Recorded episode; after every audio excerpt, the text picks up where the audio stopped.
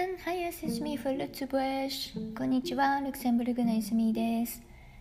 今日は私が音声配信をさせていただいているヒマラヤさんの毎月のイベントお題で話そうに参加させていただきます6月のお題は映画館の思い出ですそういえば昔はよく映画見ました懐かしいですやっぱり最近は少なくなりましたよね映画館に行くの。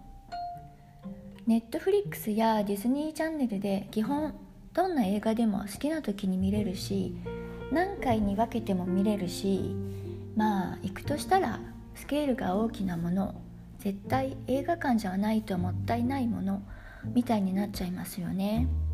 例えば「スター・ウォーズ」とか「アバター」とかかな。時代は随分変わりましたね。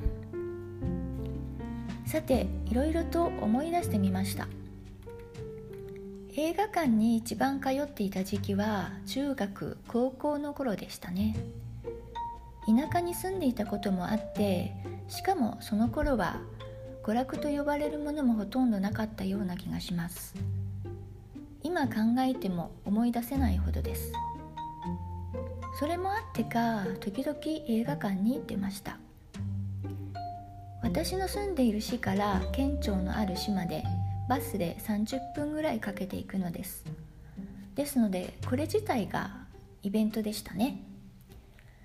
もちろんお友達や彼氏と映画を見に行くこともありましたが今振り返ると一人で見に行った回数も意外に多かったように思います。なんかこの機会に振り返って思い出すのは一人で行った時のことの方が多いです。なんで一人で行くのが多かったかというと趣味が皆さんと合わなかったみたいですね。お友達は結構アイドル系のものとかいわゆる世間で流行っている映画しかも日本の映画が好きだったようなのですが私はその手のものに全く興味がありませんでした。ですのでその頃皆さんが何を見ていたかはちょっと思い出せないのですがこんなことがありました。私は「ブラックホール」という映画を一人で見に行ったのですね。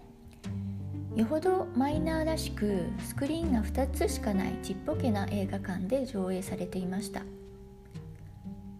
その時はブラックホールと山口百恵の「なんとか」という映画の2本。皆様山口百恵なんて分かりますか？ちょっと世代がバレてしまいますね。でもその頃は大スターだったのですよ。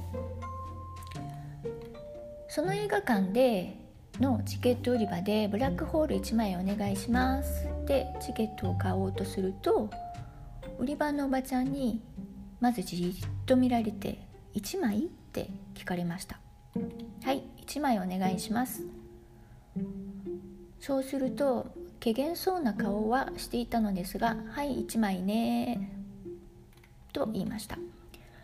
これ結構あったのですよ。1枚というと大抵怪げな顔されました。中学や高校の年代の女の子が一人で映画に行くなんて。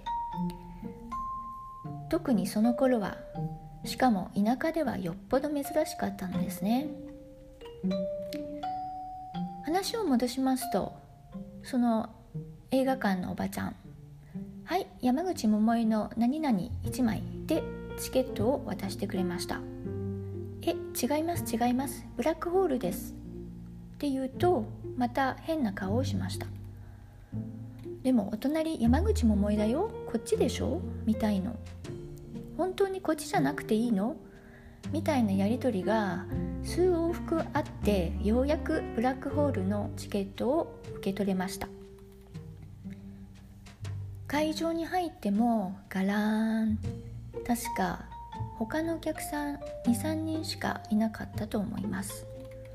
私の映画の趣味はよっぽど一般の人と違ったのですね。この時強く実感しました。この頃によく映画館に行ったもう一つの理由はこの頃は試験とか受験とかで勉強に追われる日々でしたので区切りがついたら自分へのご褒美として映画を見に行っていたのですね。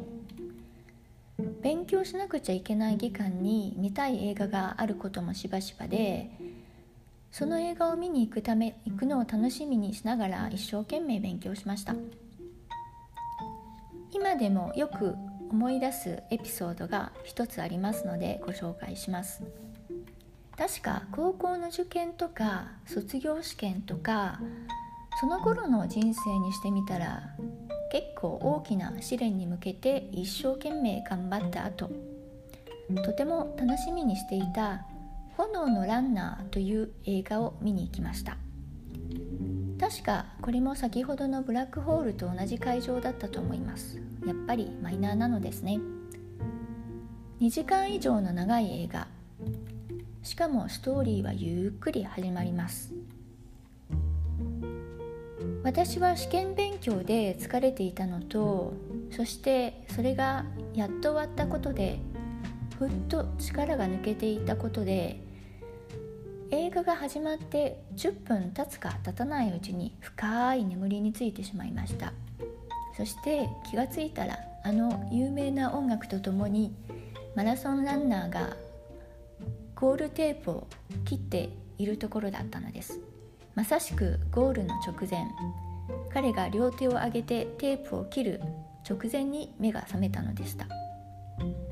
ですのでこの画面は鮮明に覚えています。